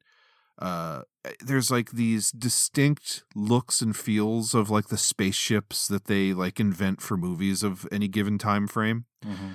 this one, the spaceship design looks like something out of Austin Powers to me. Like it has this weird like mod look. Uh-huh. What is up with that hallway right outside the airlock where the walls almost look like a, the inside of a ribbed condom and they're like all curvy and like there's these like ridges running up the walls and I think it's like yellow. I know that It looks weird as shit. like when you see that stuff you're wondering is it like uh was this like just in the new line cinema like backlot or something or they had it in storage you know like what was this from before like they just slapped a new paint job on something Kind from of. like a movie that got canceled in the 60s. i have to imagine like those things happen a lot in movies so Yeah, repurposing stuff. big time Yeah, I don't know.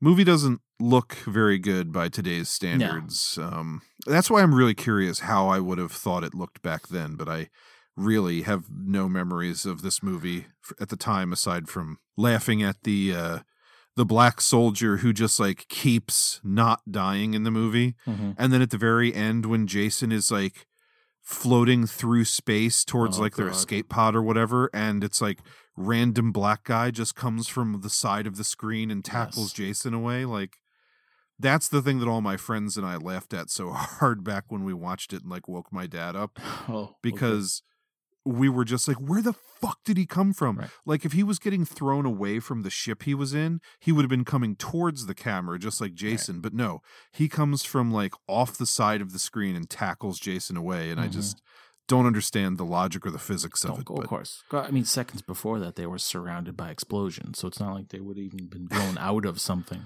But yeah you know, that's the least of our worries here, Bills. I think one of the kind of interesting ideas that's like a sci-fi addition to this movie is the uh the like hologram room, like the holodeck Mhm. from Star Trek. Mm-hmm. and how they use it against Jason in like in the final moments when like Jason is bearing down on them, they turn on that technology and make him think he's back at Crystal Lake. Right. I thought that was kind of cool. I mean, that was the thing that like I will when it came back to it made me laugh because you see these two girls that are like you know they're almost trying to seduce him and they get into their own like uh sleeping bags and the scene cuts and when it comes back he's what he's smashing one of them in the sleeping bag with the other and then Yeah. like throws one against the tree i was just like oh Which is a callback to is it part seven? He does that the, for the first Um, time.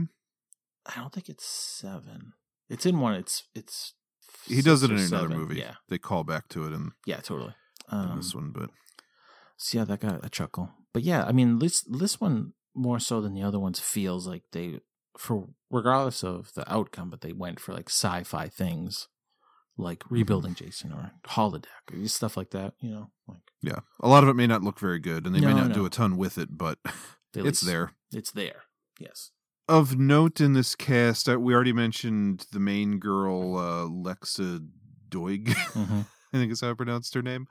She has gone on to be Talia al Ghul in the Arrow TV show. Oh.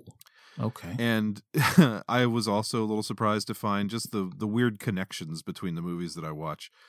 Uh, she's in one of the Roddy Piper movies, like made for TV or direct to video Roddy Piper movies that I watched with Brian Nice. a while back, Mhm. called Jungle Ground, which Of I thought was funny. Great name. This was Kane Hodder's fourth and final performance as Jason in this okay. movie. Okay. The guy who builds the robot woman Mhm. is completely random. He's the voice of Johnny Sasaki in Metal Gear Solid 4 Guns of the Patriots. You're right, that is completely random. I, I I played that game. Uh, don't remember a lot about No. it. Do not remember a character named Johnny Not Sasaki. but not even a little. Me neither. The black soldier that I talked about, who like comes out of nowhere at the end to save them. Mhm. He's in a bunch of stuff like Tears of the Sun, 300. Uh, he's one of the Na'vi in Avatar. Not that you'd know Yeah. because he was No, I know. CG. He's a face I've seen before for sure. Yeah, the thing I really recognize him from is he's one of the soldiers that uh, takes on the Hulk in the Ed Norton Incredible Hulk movie. Oh, okay. So that's kind of cool. Yeah. And then the most random, like even more random than Johnny Sasaki in Metal Gear Solid 4. Jonathan Potts, the guy that plays the professor that brings all the students along on this little Hmm. excursion. Yep, yep. He's most known as the voice of Link on the 1980s Legend of Zelda cartoon. Good lord. Didn't even know that's a thing. It was a thing, and uh, he was in it. And then years later, ends up in fucking Jason X. Wow. He's got an agent. Does he? Nope. Jason X Mills. Yeah. I've seen this movie twice. Yes. Uh, 20 years in between. yes. If I watch it again, I like to think it will be 20 years before I do. Oh. Interesting. Okay. So, I mean, you you broached the subject before about uh is it possible something on this episode could dethrone Abraxas as the worst film we've seen? I think Leprechaun is pretty bad. Leprechaun is quite bad. I- Abraxas is a special kind of terrible where it hardly even feels like a movie. Like it looks and sounds Yeah. so terrible. And I mean, Warwick Davis at least has a little charisma, whereas Dude, oh, Jesse yeah. Ventura It has zero. Yeah. Like whatever charisma he had in Predator, I don't know where it went in Abraxas. So I It think might- Abraxas is still tops, but uh, a couple of the movies that we watched for this episode There are definitely runners up. Certainly, of, of anything since Abraxas to come into contention, it was this episode for us, for sure. So Man. All right. Anything else to say about Jason X before we uh, wrap this bad boy up? I don't think so. We should talk some posties. All right. Uh, first up, we have Hellraiser Bloodline. There's a couple of curious things about this, such as why they chose to have Pinhead holding a dove in the middle of this image, Mhm. and why the only warm color in this whole image, aside from the red of the logo and his eyes, is the yellow on the dove. Right. Which makes me just think it's supposed to be a chick. It does look like a chicken. Yeah. I mean, but uh, in general, I don't know. Just uh, the the color scheme of this and like the simple imagery. It's like the planet at the bottom, which gives the impression you're in space with the star Mm-hmm. Pinhead looks kind of creepy. I mean, Pinhead looks creepy. I like I even like the red eyes, which aren't a thing in the movie, but it Yeah. kind of works here. As It's a- just a nice little accent. For some reason, there's two things that stand out to me the most. hmm I don't know what the hell the boardroom scene in the background is supposed to be. what the fuck is that? I didn't even notice them. Because it's just like, I don't know if it's a poker game. It just seems like it's a couple like old dudes sitting around a big table. Seriously, who are those supposed to be? I mean, I quite honestly have no idea. And then in- in addition to that, coming from top to the bottom corners is like a photoshopped like tennis bracelet. That is hilarious that with, you like, just look at them and they, you see chains, but those are totally not like industrial chains. No, sir. That's like jewelry. Yeah. Like I can't between Wow. the two things. If you wipe those out, it's so much better. Take out the duck too, but um, I did not catch either of those details. um, it's a lot stronger without those things. But it's like, what? Why would they put that? I mean, are those supposed to be like powder wig guys in the back? It's so poorly done that you can't even I tell. don't know. I can I tell can't there's imagine in that movie a group of like over 40s men like sitting around a table that like what I don't know what it they're doing happen, back and there. it adds nothing. Along with Yeah. these friggin' tennis bracelets, blow my mind. yeah, we I probably don't need the quotes at the bottom either. A nonstop nightmare No, and the most never. terrifying of all. I mean, that's always But- marketing department bullshit. But like, who? Who was like, we got to punch this up with some chains? Like, uh, I mean, at least Whatever. chains make sense. I mean, yes, they used the wrong kind of chains, but sure. No, I'll give you that, but it just doesn't add anything. I mean, the worst part is the boardroom, the boardroom slash poker room. yeah. It's just weird. Pretty close, but yeah, some weird decisions on that one, Mills. For sure. Not nearly as bad as the next one. Leprechaun 4. Now, I did read in trivia about this movie that the concept jumped into the mind of one of the producers because at the time Apollo 13 was coming out. Mm-hmm. And I guess this guy claims that he saw the poster and just imagined, oh, what if the leprechaun's face was on that poster instead of Tom Hanks's face? And that's how they got the ball rolling on this. Ugh. So I guess that's why they chose to ju- like show the moon with the moon lander and the flag. But All- that shit is not in the movie at all. Not they don't all. go to the moon. Does he even shoot lightning out of his fingers like he does on this poster? I don't think so. He does a lot of stuff, but he does not shoot lightning out of his I finger. mean, I got I got to see the Abraxas poster again to see which one's worse, but this one's pretty bad. Yeah, I mean, because the thing is, like I mentioned earlier, this was a direct to video movie in that era of like, we just want to put something out with a snappy name and like a captivating piece of art to grab people's eye. Mhm. I don't know if there was like different box art. This was just the poster that seemed like the one I saw the most when we were, you know, trying to find the posters for these movies. Mm-hmm. But how many times have we talked about terrible movies, either for this show or otherwise, that have like incredible posters or box art that totally like Oh, yeah. sells a movie that's not worthy of Oh it? yeah, totally. All this is not that. like the movie's bad. This poster is also This is- quite bad. Yeah, it's terrible. I mean this this tells you what they're trying to put across. It's Leprechaun Four in space. I mean they tell you that literally with the title. yeah, you don't even need a poster. Yeah, but man, it's just like every wrong decision you can make with a piece of art. I mean, they mislead you with the moon stuff, though. You would totally think it takes place on the moon and would potentially be modern day because that's Right. not like a sci-fi moonlander or anything, as far as I mm-hmm. know. I mean, it essentially looks like no, what I looks know just a like a moonlander normal does. moonlander and like a weird flag. One small step for man, one giant leap of terror. Not the worst tagline for like a space horror movie, but again, that just makes you think mm. of the moon landing, and there's no fucking moon in the movie. Right. There's no terror either. Oh, that's true. That's honestly true. I mean, every every wrong decision is made with this poster. It's complete junk. yeah, agreed. It is hideous. Uh, which Jason brings us to Jason X. Leslie, evil gets an upgrade. Yeah, I, so that's something that I read about this movie is that the original intention of the filmmakers was that it would be a like you know people would know the movie takes place in space, but they wanted to keep it a secret until people saw the movie that Jason turns into Uber Jason. Mm. But then the marketing department just fucked them because like the tagline, the image on the poster, all the trailers showed him as like metal Jason. Yeah, like it's something they could have alluded to without just flat out showing you that it happens. Could have been a lot better. hmm Maybe. all told, this is a nice looking poster, I guess. You know, Yeah, it's like it's a standard like 01 Photoshop job, but yeah, it's like decent imagery though. yeah. Oh yeah. It you know, it has It's- a nice It's selling what it needs to, I guess. yeah. Jason is in space. He gets an upgrade. Uh Mm-hmm. that's some kind of space knife with holes and Yeah. like pointy Serrated bits edge. on it. Yeah, yeah. Uh yeah, I don't know. I don't hate this. I like the again the like bluish tone to everything. Yeah. That's very sci-fi. 2000s f- for sure. Mm-hmm. I mean, it's not the worst, not the best, but up especially what it's up against. Yeah. Um, Millsy, break it down for the people. well, you know, I am going to be bold. Oh, I like it already. I think I'm going to give four crushed bodies zipped up inside of sleeping bags to Jason Hmm. X.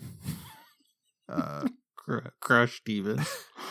I mean, I don't, you know, like the movie all that much that it's advertising, but this is a decent poster. Like, it's Mhm. appealing to me to Yeah. look at this poster, and it advertises what it is better than the other two, I think. yeah. Hellraiser is going to get uh, three poor saps whose faces all get Mm. melted together by some crazy hell device. Okay. I like it. Yeah, I mean, the things that you pointed out are baffling about it, but just to look at it, like the the cool blue tones over everything and the image Mm-hmm. of Pinhead with the the top down lighting and everything, like it's pleasing to the eye. Yeah, and it's fine. It does get across, I think, what you need in that it's Pinhead and outer space. Yeah. Because unlike Leprechaun, they didn't feel the need to just tell you right in the No. title it's Right. in space. Meanwhile, Leprechaun, I mean, one exploded dick. I mean, this thing is just hideous. If we gave zero exploding dicks, we'd give it, but we'll give it the one. just the one. Man, just straight So- trash. Yeah. So, buy, borrow, burn. I know where I'm going with this. Do you? I do. I do. Uh, would you like to go first, or shall I? Mm, you can go first. All right. Uh, I think I've made it pretty obvious that uh, Leprechaun is just a smidge above Abraxas for me in the lowest common denominator category. Mm-hmm. That one is getting launched squarely into the sun. I mean, an attempt wasn't even made. I guess we, we didn't mention in the review that like the one kind of neat special effect was that uh, crazy scientist Dr. Mittenhand when he gets turned into like a spider scorpion creature Oh, via I genetic mean- meddling. It seems like a decent amount of money might have been thrown at that. I mean, it's not the most amazing looking thing in the world, but it's No. like a reasonable practical effect and it's kind of gross. There and- was effort put there. Yeah, more so than everything else. Like in the end, when they used the optical effects to make uh, the leprechaun look huge because he's supposed to have been inflated by the like uh, that like uh, size changing like shrink ray machine that we mentioned. Mm-hmm, mm-hmm. that stuff looked hideous, Right, by right. comparison. But um, yeah, I don't know. I just I do not have a lot of good things to say about Leprechaun Four in Space. Mm-hmm. Okay. Okay. Uh, then when it comes down to the other two, I mean, I think that this may be a little bit of a cheat because we're talking about m- movies that take place in space, but I think the one that has the least to do with outer space is probably the best in my book. So I'm going to borrow Jason X, which I do own because of that Friday the 13th box set the Shout Factory put out, and I'm a Mhm. sucker. Okay. But um yeah, Hellraiser, I I don't know. I like the cut of uh Clive Barker's jib and uh the premise like the plot of the movie is a little confusing. I don't really understand everybody's motivations. I could have honestly lost the entire space stuff at the end, but there is definitely a movie in there that I could really dig like with you know we talked about it the the two earlier timelines the creation of the puzzle box and then like you know the creation of the second puzzle box by the architect later on and Mm-hmm.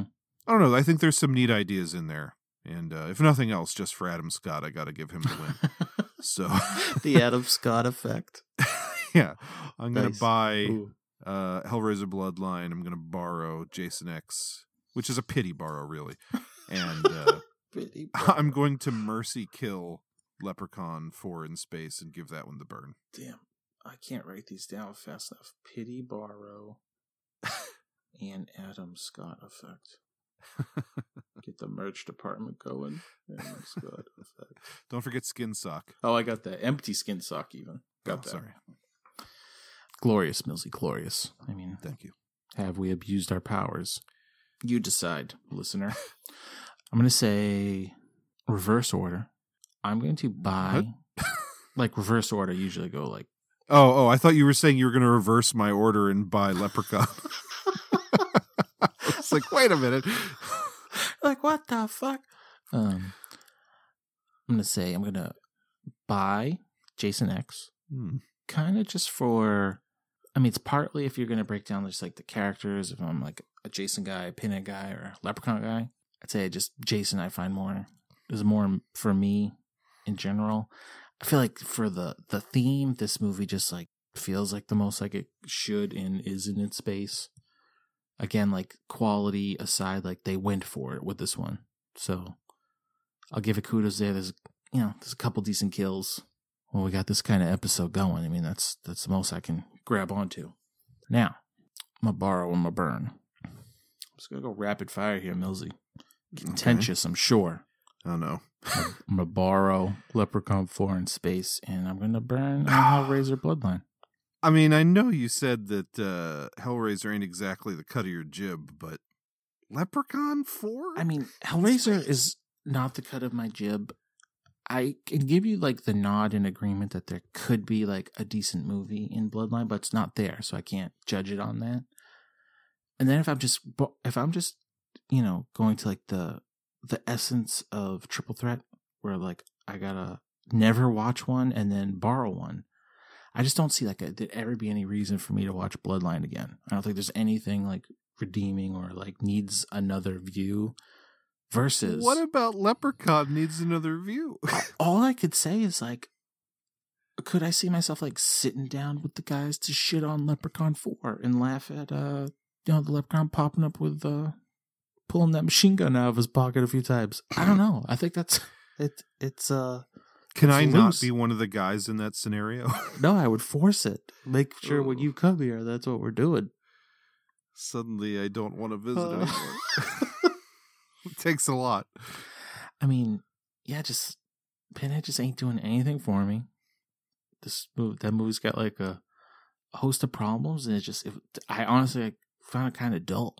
I just don't. There was nothing there for me, and there's just like an inkling of things I could at least like feel like I could do my own uh, mystery science theater with Leprechaun Four in space. What about the Adam Scott effect? I mean, that's your thing, Millsy. I don't want to take it from you. Oh.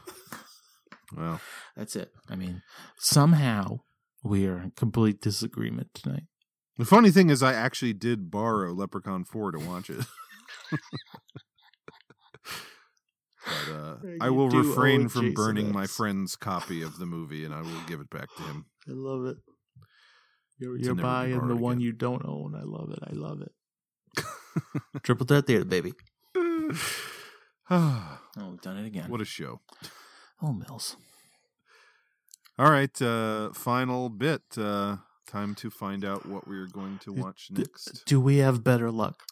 I mean, again, knowing that I'm the one who came up with the uh, the trio for the episode we just Mhm. did, Mhm. and I fully accept responsibility.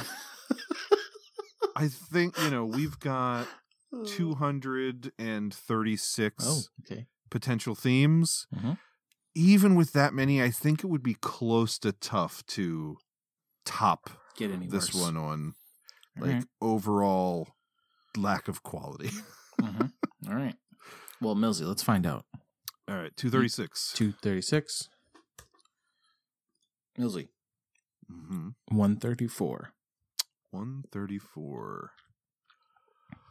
Ah, next episode, we're going to be talking Pulp Fiction.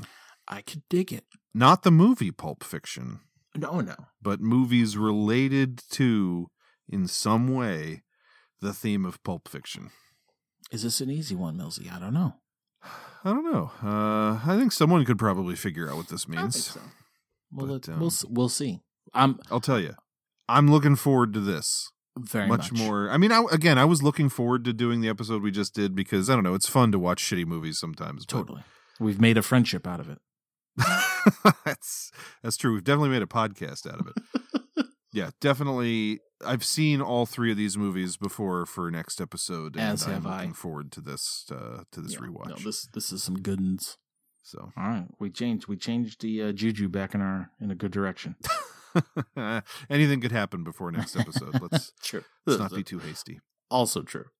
All right. Well, uh, at long last, for episode 43 of the Triple Threat Theater podcast, my name is Ryan Miller. And I'm Joe Daxberger. Thanks for watching.